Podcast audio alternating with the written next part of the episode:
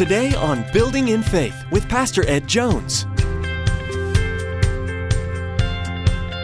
Building in faith. He fell in love with the wrong soulmate. His soul was to be shaped by his calling. His soul was to be shaped by the Word of God. He was to develop a taste for holy things, but he developed a taste for carnal things. He developed a taste for life on the edge living on the edge. He developed a taste for these Philistine women. He developed a taste for danger.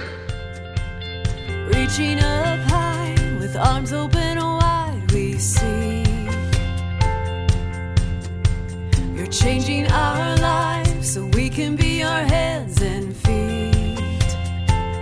As Pastor Ed continues his teaching series through the book of Judges, he'll be challenging us to allow our souls to be molded by the holiness of God instead of the carnality of the world. Don't be like Samson, who had a clear calling on his life, yet flirted with sin and eventually was destroyed by it. There will always be a choice between living for the Lord and being holy, or living for your flesh and slowly decaying. The only way we will choose holiness is if we love the Lord with all of our being. Now, here's Pastor Ed with today's edition of Building in Faith.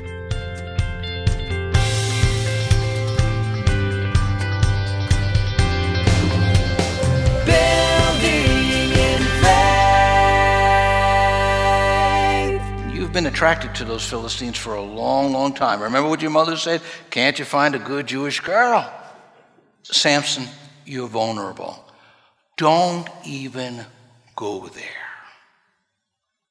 See, there are seasons in our life when we're more vulnerable than others. There are times in our life where temptation in whatever area may impact us more than at other times.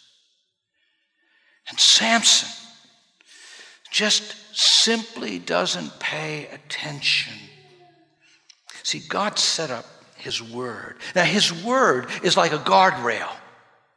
When you're driving on life's highway, there's all sorts of twists and turns where you can veer off and you can get on that slippery slope of sin and fall to your destruction. But God put up the guardrails to protect us, but we could ignore His word. We could ignore what the scriptures said. And that's what Samson's going to do. I don't know if his times were much different than ours. It spiraled down. You go through the book of Judges from beginning to end, and you take note that the times were getting worse and worse and worse. Anybody who has um, lived any amount of years can say times are harder today than they were 20 years ago or 40 years ago or morality's changed in America and keeps on rapidly changing. I mean, Christian Mingle, place where Christians can meet. They took a survey, you know. In that survey, they asked Christians if they would engage in um, premarital sex before they're married. 63% said yes. That's Christian Mingle. Hmm. We reflect our culture. But God's word doesn't change. And, and Paul would have something to speak to and say to Samson and, and to you and me. It's in 1 Thessalonians chapter 4, verses 3 to 4, and well, including 7. It is God's will that you should be sanctified. That means set apart from God and separate from the world. That's God's will. That you should avoid sexual immorality. It- it- It's all over. Avoid it. And then he's real clear that each of you should learn to control his own body in a way that's holy and honorable. You know when you're weak, you know when you're stronger, you know what causes you temptations, you know what doesn't bother you. Samson was, as far as we know, a single man. And um, I don't know if he tried Christian mingle or not, but uh, uh, but uh, but anyway, he, he made terrible choices, as so many people do, and so often the case. Paul says that each of you should learn to control his own body in a way that's holy and honorable. For God did not call us to be impure, but to live a holy life. His standards haven't changed, they're the same. So he ignores God's law to his own detriment. He's driven by sensuality. But you know what else he does? That causes, causes him to just plummet to the bottom. He ignores God's grace. He ignores God's grace. Uh, we read the text earlier, verses 2 to 3. It says, they're waiting to kill him. They're planning. They're going to just put him to death. He gets up, middle of the night. He goes to the gates and he just rips them up. That weighs several thousand pounds. Leaves the city defenseless because that was their defense. Goes about 40 miles to Hebron. Now, how do you do that? I don't care if you're an Atlas or if you're the strongest man in the world, you can't do that in the natural. It, it takes the power of God. See, God reached down in Samson's weakness and he showed him mercy and grace and delivered him and gave him the strength. Instead of Samson stopping and thinking, Oh God, thank you. I could have been killed. I could have died. He does what so often God's children do. He just takes God's grace for granted. Oh, that's the way it should be, you know. That's the way God is. Remember what Paul said in Romans? God's law was given so that all people should see how sinful they were. Oh, we see that. But as people sinned more and more, God's wonderful grace became more abundant. What God was doing was saying, Samson, I love you. You're straying. Samson, I've called you. Samson, don't you remember? I don't Maybe his mother's and father's prayers were still following him. And, and God was reaching down in grace to deliver him, to lift him out of his situation. But he simply ignores the grace of God because he's going to, at the end of the chapter, wind up in Gaza. And in the end of the chapter, because he didn't learn, he's going to be in Gaza this time, he's going to die there. It's going to come full circle. There he is, just simply going along, not recognizing God's kind, gracious work in his life. Self destructive life is a life driven, driven by sensuality. And it drives him right into the land of stupidity. That's the only way to say it. He was walking in stupidity. When you read these verses from 4 almost to the end of the chapter, about verse 20 or so, you see this dialogue between him and Delilah. And you think, hello? Is anybody up there? You know, how far does that elevator go? Samson, come on. Well, let me just read a couple of verses. You'll see what I'm saying. In chapter 14, sometime later, he fell in love with a woman in the valley of Sorek, whose name was Delilah. The rulers of the Philistines went to her and said, See if you can lure him into showing your you the secret of his great strength and how we can overpower him so we may tie him up and subdue him. Each one of us will give you 1,100 shekels of silver. Wow! She was going to be set up for the rest of her life. I mean, in, in those terms, she was a millionaire. 30 shekels of silver was the cost of a slave. Five of the leaders, five of the governors, the leaders, going to give her 1,100 each. She made out well. So Delilah said to the Samson, Tell me the secret of your great strength and how you can be tied up and subdued. Hello? Samson, you know. Uh, he saw love, she saw money. He really loved this woman. Now it's interesting, there were four women that were prominent in his life his mother, we don't know her name, his wife that he got married to at Timnah, we don't know her name, and the prostitute. But this woman was named Delilah. Now, he fell in love with the wrong, let me underline it, wrong soulmate. Do you know you could fall in love with the wrong soulmate? Mm-hmm.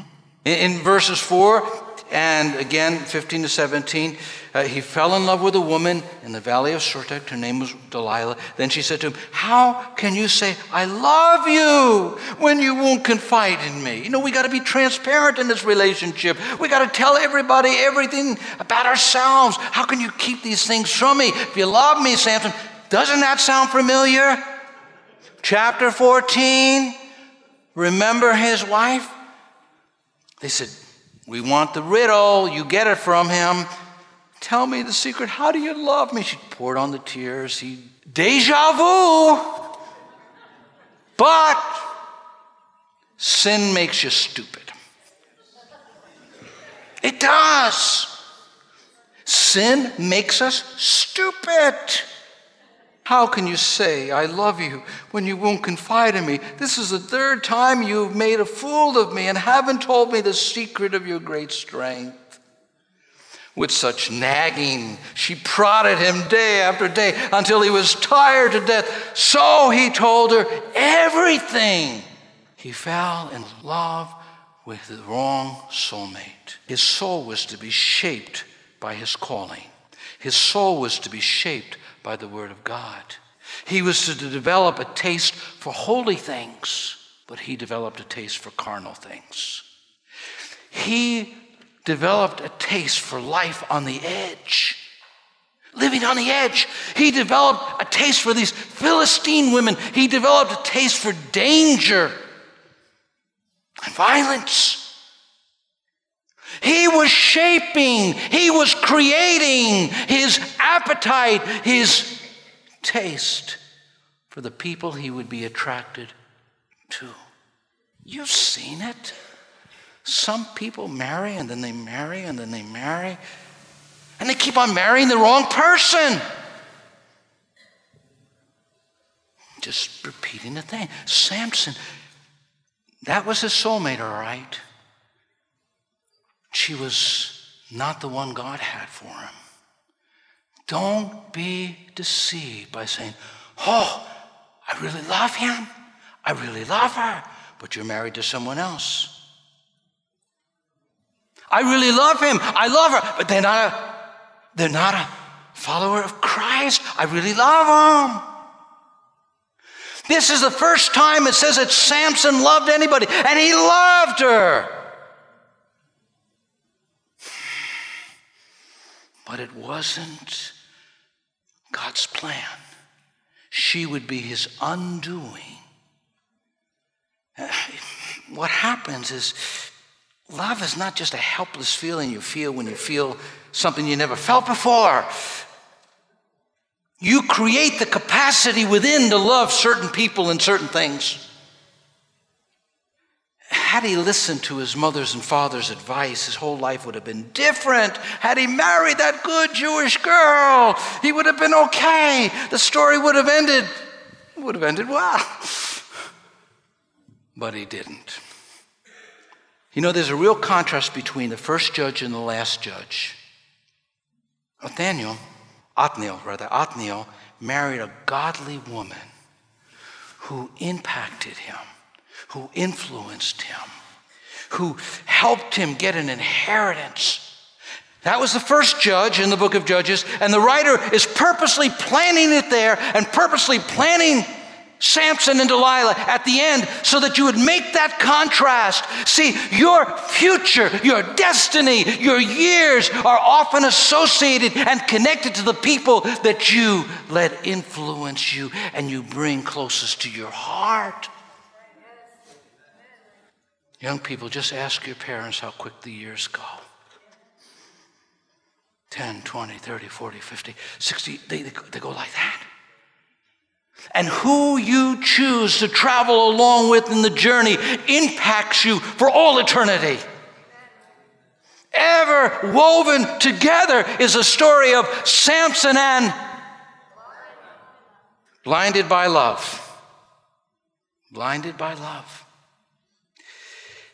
And sometimes people are blinded by love, and he was.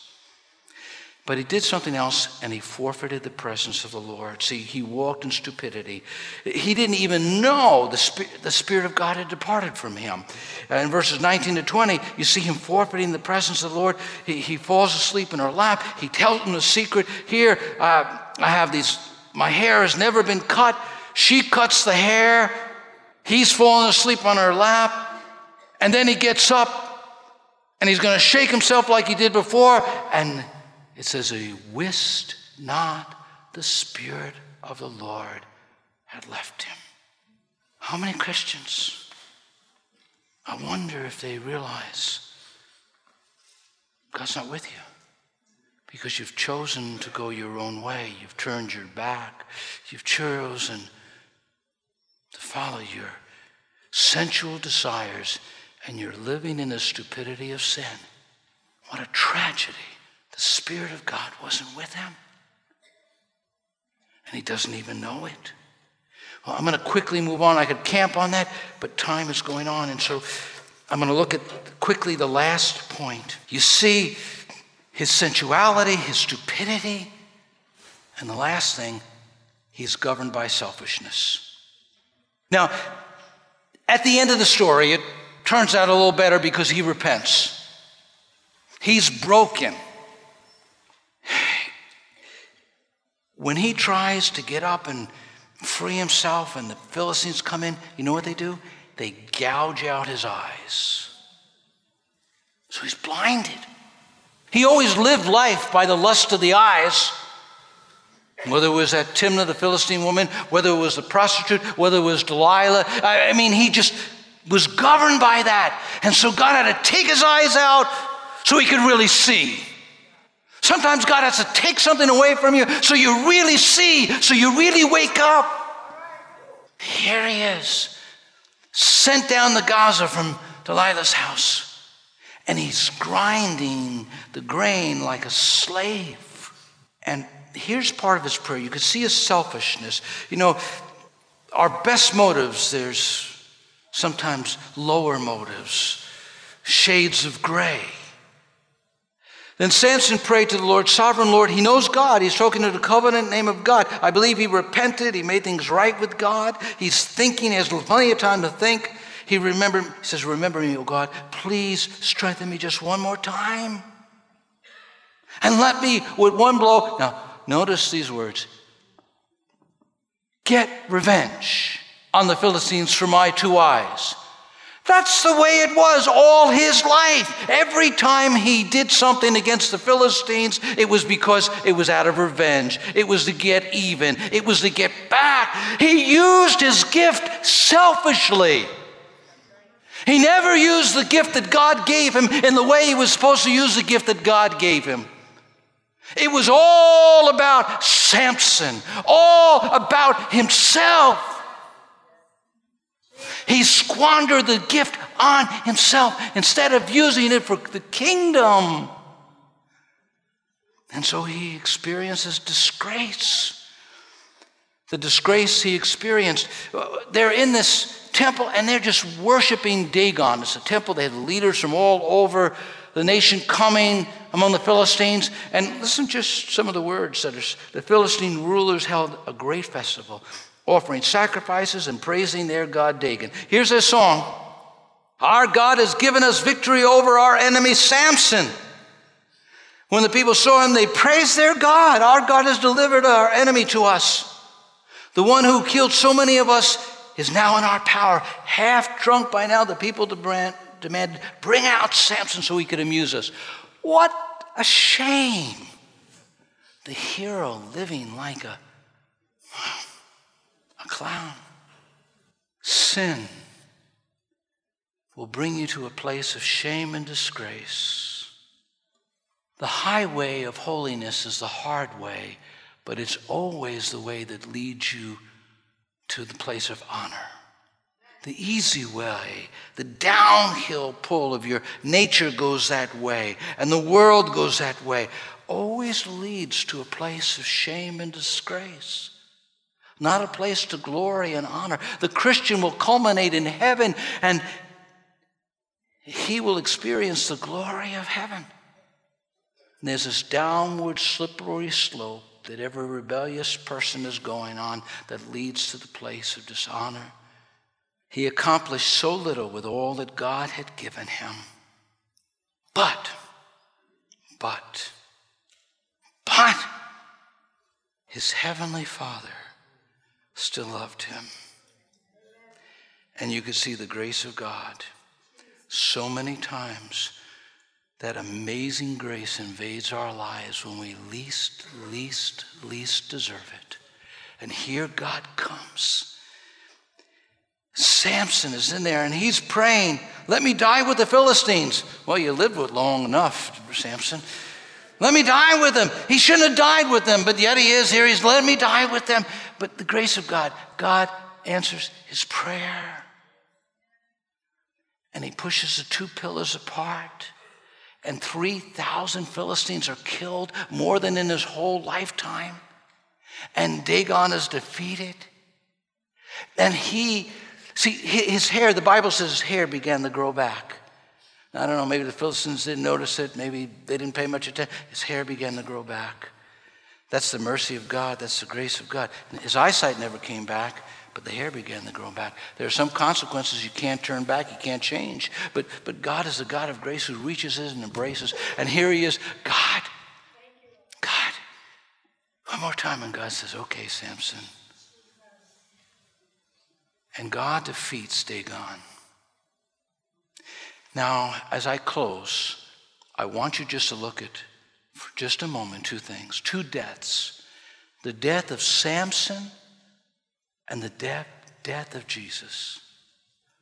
There were similarities, you know. There were differences, of course. But the similarities Samson died a death of humiliation.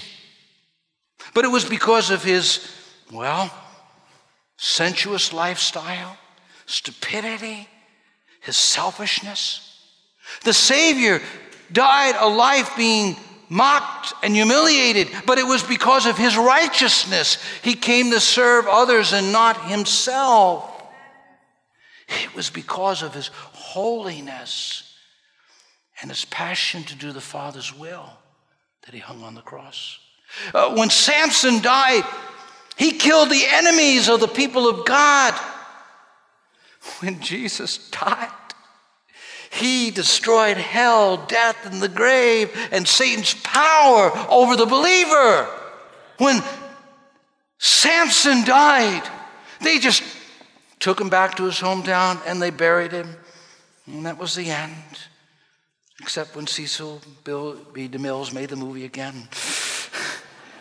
But when Jesus died, the third day he rose from the grave and he defeated our enemy. And because he lives, you and I can live. And he's come to give us grace and grace abundantly. See, that's our Savior, Jesus.